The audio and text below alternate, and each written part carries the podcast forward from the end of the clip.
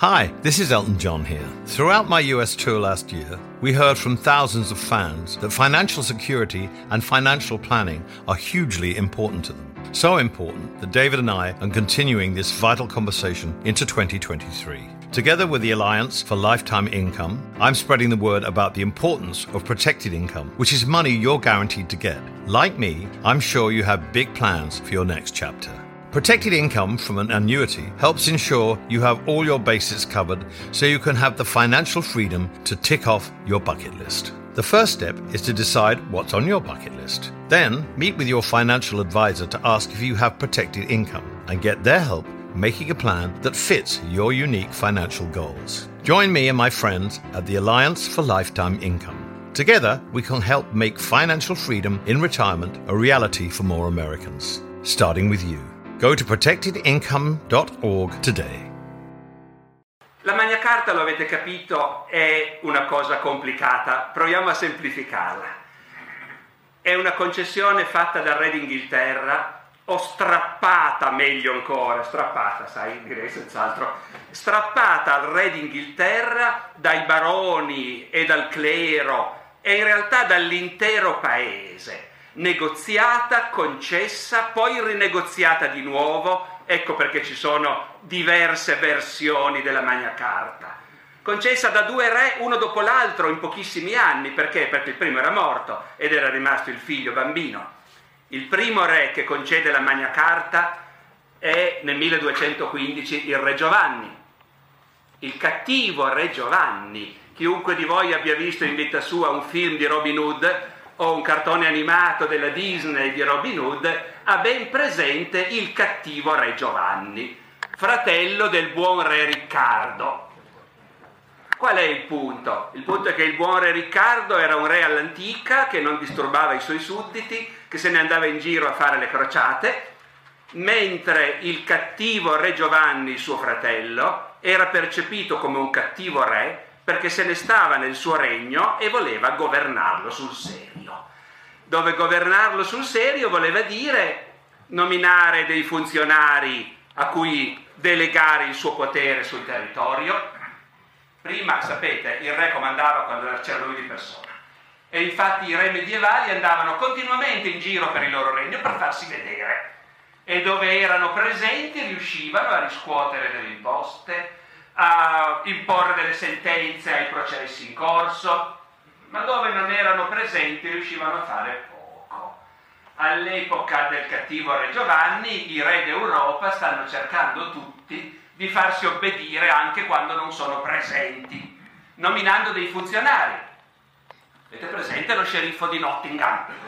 Ecco, lo sceriffo di Nottingham è uno dei tanti funzionari che il Re Giovanni nominava sul territorio col compito di rendere giustizia e, cosa che vi stupirà, dava un enorme fastidio ai buoni sudditi, riscuotere delle imposte. Per motivi misteriosi i buoni sudditi inglesi odiavano pagare le tasse. Di conseguenza un re che cercava sul serio di farle pagare veniva visto con odio e suscitava ribellioni. Il re Giovanni concede la Magna Carta, poi muore, rimane suo figlio bambino che nel 1217 vivrà fino al, abbiamo sentito, fino al 1272, eh, ecco, quindi era proprio piccolo nel 17, eh, e che fosse così piccolo è un'ottima cosa per noi, perché aveva bisogno di tutori, aveva bisogno di consiglieri, il piccolo Enrico. E naturalmente i baroni e i vescovi del regno erano pronti a fare da consiglieri e tutori, ma c'era qualcuno in quell'Europa che considerava proprio dovere sorvegliare la vita politica di tutti i regni e intervenire e garantire che le cose andassero abbastanza bene per quanto possibile, sopire i conflitti. E questo qualcuno era il Papa. Il Papa in quel momento era al vertice del suo potere storico.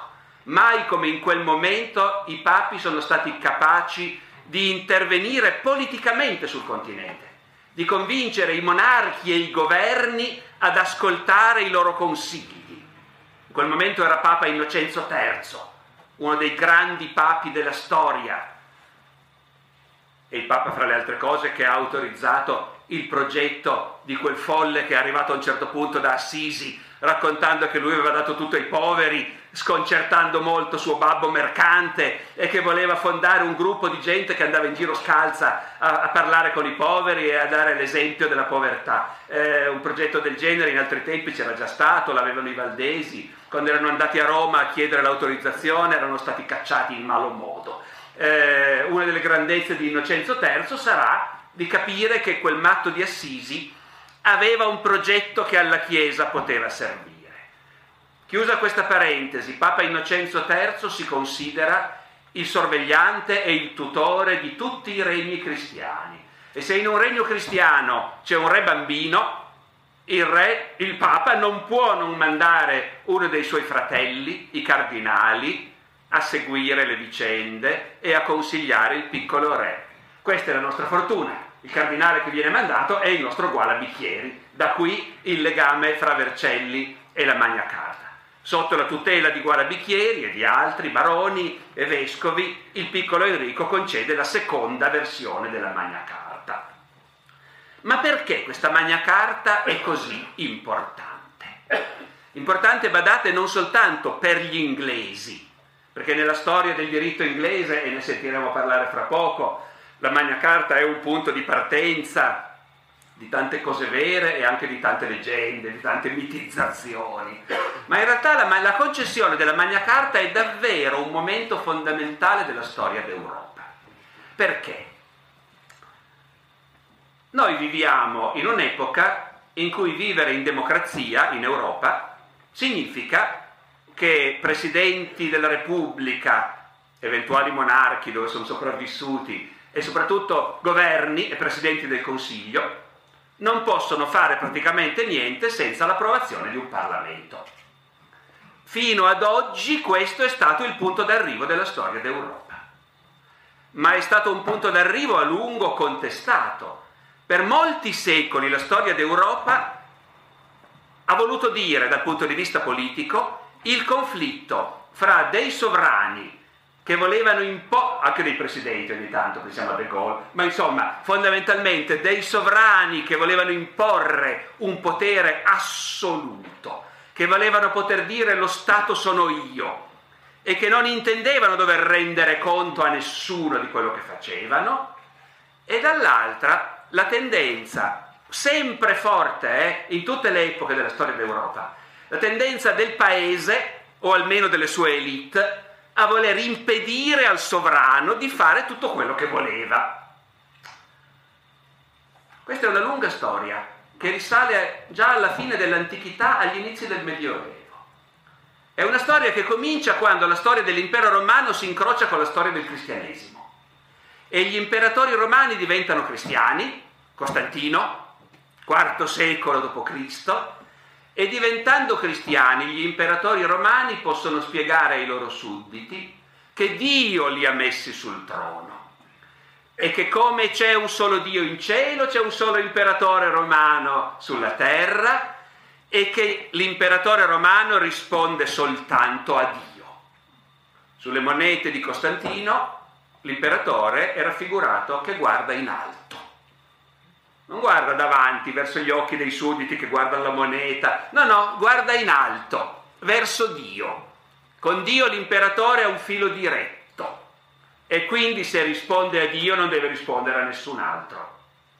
Questa è l'ideologia che le monarchie europee nel Medioevo ereditano dall'impero romano. Ereditano questa ideologia i sovrani barbari. Quando il re dei Longobardi, Rotari, decide di far scrivere le leggi dei Longobardi, VII secolo.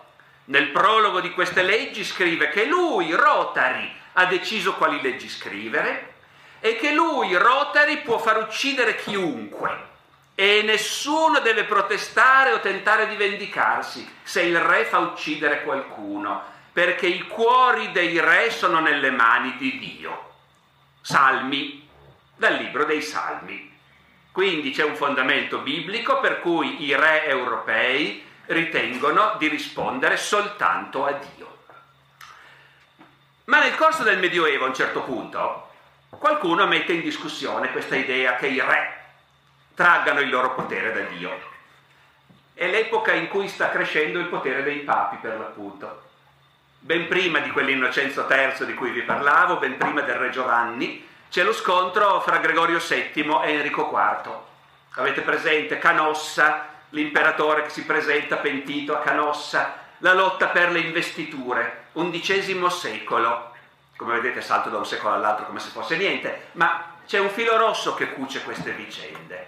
Al tempo del grande scontro fra il Papa e l'imperatore, Papa Gregorio VII, scrivendo a un vescovo tedesco, scrive qualcosa che non si era mai sentito prima di allora. Il Papa scrive, è ovvio che la Chiesa è superiore all'impero non solo perché la Chiesa romana l'ha fondata lui, quando ha detto tu sei Pietro e su questa pietra fonderò la mia Chiesa, ma anche perché l'impero invece non l'ha fondato Dio neanche per sogno. Gli imperatori non li ha affatto messi sul trono Dio. L'impero, dice Papa Gregorio VII, intanto l'hanno inventato gli antichi romani, pagani, che non conoscevano niente del cristianesimo. E chi è diventato imperatore? Questa è la parte più interessante, scrive il Papa. È ovvio che gli imperatori e i re sono i discendenti di quelli che hanno rubato più degli altri, che spinti dal diavolo con la prepotenza, con la malizia, con l'assassinio, con tutti i delitti, si sono arricchiti e hanno voluto sottomettere i loro pari, gli uomini, perché gli uomini, dice il Papa, sono creati tutti uguali e pretendere di essere superiore e comandarli è solo il diavolo che l'ha messo in testa all'imperatore e ai re. Ovviamente il Papa non vuole fare il comunismo. Il Papa vuole che i re riconoscano che la loro legittimazione gli viene dalla Chiesa, che solo obbedendo alla Chiesa e accettando i suoi consigli i sovrani sono legittimati a governare. Allora, a partire da questo momento, nel mondo medievale è molto accesa la discussione. Perché ci sono i re? Da dove vengono fuori? La tesi del Papa, la tesi estrema, sono quelli che hanno rubato più degli altri, non trova grande ascolto, ma pochi ormai credono ancora che i re li abbia messi lì Dio. La tendenza è a dire no, ci deve essere stato un momento in cui il popolo ha capito che un re ci voleva. Deve essere questo.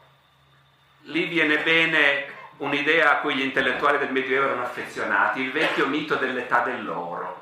C'è stata un'epoca in cui gli uomini erano tutti uguali e non c'era la proprietà e si viveva in pace e all'epoca i re non c'erano. Poi, quando il primo imbecille ha recintato un pezzo di terra e ha detto questo è mio, e il suo vicino ha detto è tuo, non è vero, e ha saltato lo steccato, come Remo al tempo di Romolo della fondazione di Roma, e il vicino ha detto no è mio e gli ha spaccato la testa, lì, dicono molti nel Medioevo, lì è cominciato il male, dalla proprietà privata e dalla difesa della proprietà privata. E quindi, siccome ormai non si torna indietro, è stato necessario nominare un re. Un bestseller del Medioevo, del 200, scritto poco tempo dopo la concessione della Magna Carta, il romanzo della Rosa, romanzo della Rosa, un libro che tutti avevano letto nel Medioevo, sa anche com'è che è stato scelto il re. Dice quando la gente ha capito che ci voleva un re, sono guardati intorno, hanno preso il contadinaccio più grande e grosso che hanno trovato, gli hanno messo un gran villano, dice il romanzo, gli hanno messo un bastone in mano e gli hanno detto tu fai il re. Ora, è naturale che a questo punto il problema è fin dove il re può comandare. È chiaro che il re non comanda per grazia di Dio, anche se i re continuano a dirlo, eh? anche la Magna Carta comincia così. Johannes Dei grazia rex Anglie, per grazia di Dio, re d'Inghilterra, ma nel dibattito il discorso è un altro. Il re regna nell'interesse del popolo e deve fare l'interesse del popolo. Questo dibattito, fra parentesi, nel 200 andrà incredibilmente avanti, perché i teologi, San Tommaso, San Tommaso d'Aquino per esempio, si diranno, va bene, allora un re regna per fare l'interesse del popolo. E se un re non fa l'interesse del popolo, è ancora un sovrano legittimo? No, risponde San Tommaso d'Aquino. E, è un tiranno, non è un re legittimo. E contro un tiranno, sapete come procedono i teologi? Posta una questione e si arriva a una risposta. Ma da quella risposta nasce un'altra domanda. Allora il tiranno non è un re legittimo, i sudditi sono tenuti a ubbidirgli? No, risponde San Tommaso d'Aquino. E possono ribellarsi? Sì, risponde San Tommaso d'Aquino. E se il re cattivo, il tiranno resiste, possono ammazzarlo? Sì, risponde San Tommaso d'Aquino. Certo che possono ammazzarlo, è un tiranno. Capite che la discussione politica nel Medioevo era un po' più avanti di quello che noi a volte ci immaginiamo. In questo contesto i re invece non solo stanno ripetendo che loro sono mandati lì da Dio, ma stanno cercando di rafforzare il loro potere. Noi in Italia ne avevamo conosciuto uno poco tempo prima, di re che non si accontentava di quel poco potere che avevano suo padre e suo nonno, ma ne voleva molto di più. Vi ricordate Federico Barbarossa? Federico Barbarossa, re d'Italia, imperatore e quindi re d'Italia, 50 anni prima, 60 anni prima della concessione della Magna Carta, era venuto in Italia a dire io voglio mettere dei miei funzionari, mettere dei giudici miei, del re, riscuotere delle tasse. I comuni italiani gli avevano risposto, noi ti paghiamo le tasse quando passi di persona, come sempre. No, aveva detto Barbarossa, io le voglio riscuotere tramite i miei funzionari, le tasse, anche quando non sono presente di persona. Sapete tutti com'è andata a finire. 25 anni di guerra, la battaglia di Legnano e il passo indietro dell'imperatore che riconosce che il potere in Italia ce l'hanno le città e che lui chiederà qualcosa solo quando passa di persona. Eh, pace di Costanza, 1183 con l'aggiunta e prometto che non mi fermerò molto. Testuale, eh? c'è scritto in latino nella pace di Costanza. Eh, qualche... Però gli altri re d'Europa, Barbarossa ha fallito. Ci riproverà il suo nipotino Federico II di Svevia. Fallirà anche lui dopo anni di guerre. Gli altri re d'Europa ci provano, tutti ci provano. E tutti devono superare la resistenza del paese. Cos'è il paese? Chi parla forte sono la Chiesa, i vescovi e poi i nobili, i grandi nobili, i baroni, i grandi feudatari.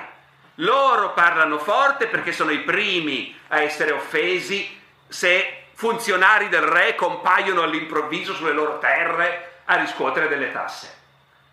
Ma trovano il sostegno della mentalità collettiva, perché la mentalità collettiva è convinta, al di là del fatto che il re deve regnare nell'interesse pubblico, ma poi è anche convinta del fatto che il re deve vivere del suo e non deve mettere le mani nelle tasche della gente. I re medievali sono grandi proprietari terrieri, hanno enormi possedimenti, quindi grandi rendite. Deve bastargli questo, pensa la gente. In realtà non è possibile, tutto costa sempre di più, la corte costa, la guerra costa enormemente.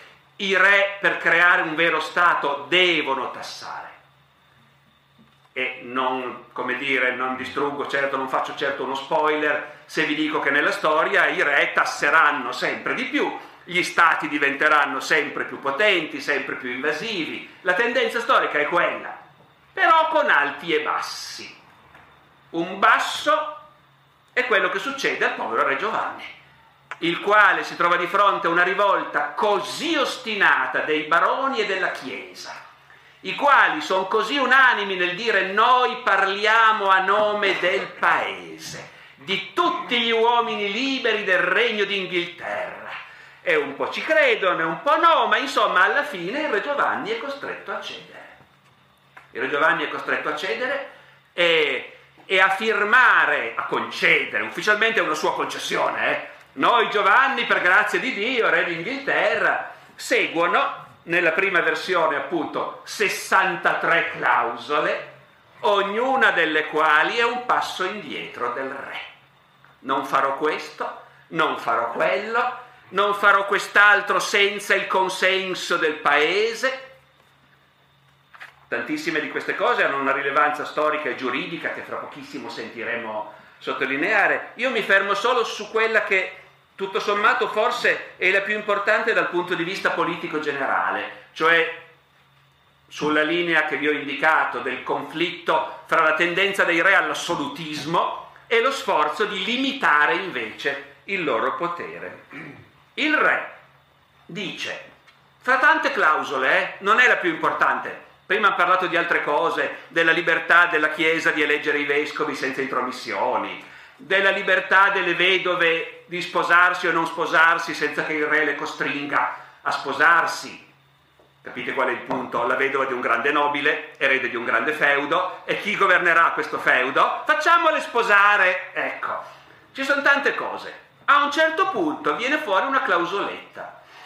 Non imporrò mai una richiesta di denaro nel regno, ve lo dico in latino, nisi se non per comune consilium regni nostri con il consiglio e quindi l'approvazione comune del nostro regno. E poi dice, e per avere il consiglio del paese, cioè per sapere se il paese è d'accordo, quando io chiedo dei soldi, mi impegno a convocare gli arcivescovi, i vescovi, gli abati, i conti e i baroni individualmente con lettere di convocazione per ciascuno. E anche tutti quelli che tengono terra direttamente da me, che vuol dire tutta la piccola nobiltà di campagna, mi impegno a convocarli con anticipo di almeno 40 giorni in un luogo prefissato per sentire il loro consiglio, che non imporrò tasse senza aver chiesto il parere di quelli che dovranno pagarle. Questa cosa gli inglesi si abitueranno a chiamarla il Parlamento.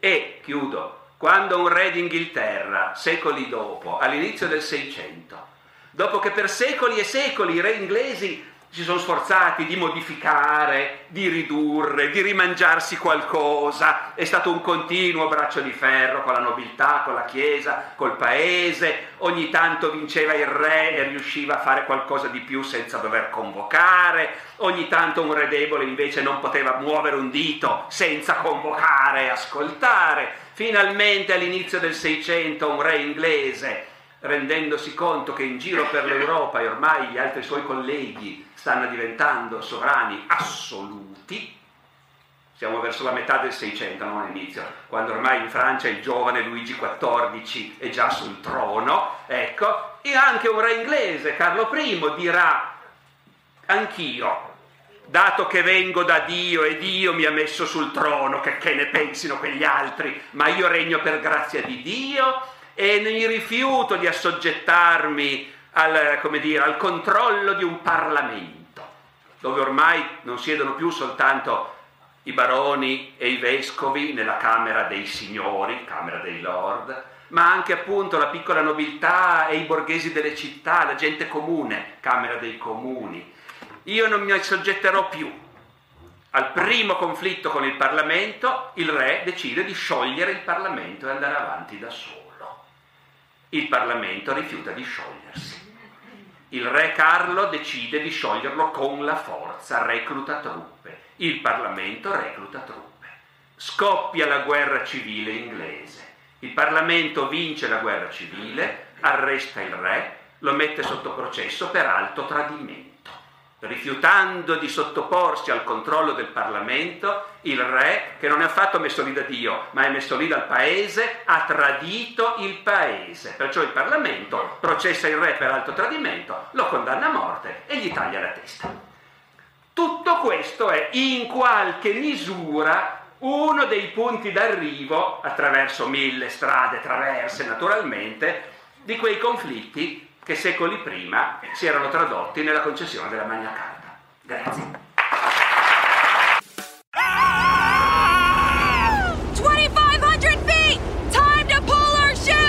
25? Did you hear you could save up to 25% off grocery store prices at BJ's Wholesale Club? Did you say save up to 25% at BJ's? Yeah, save up to 25% at BJ's. Whoa, that's like saving up to one fourth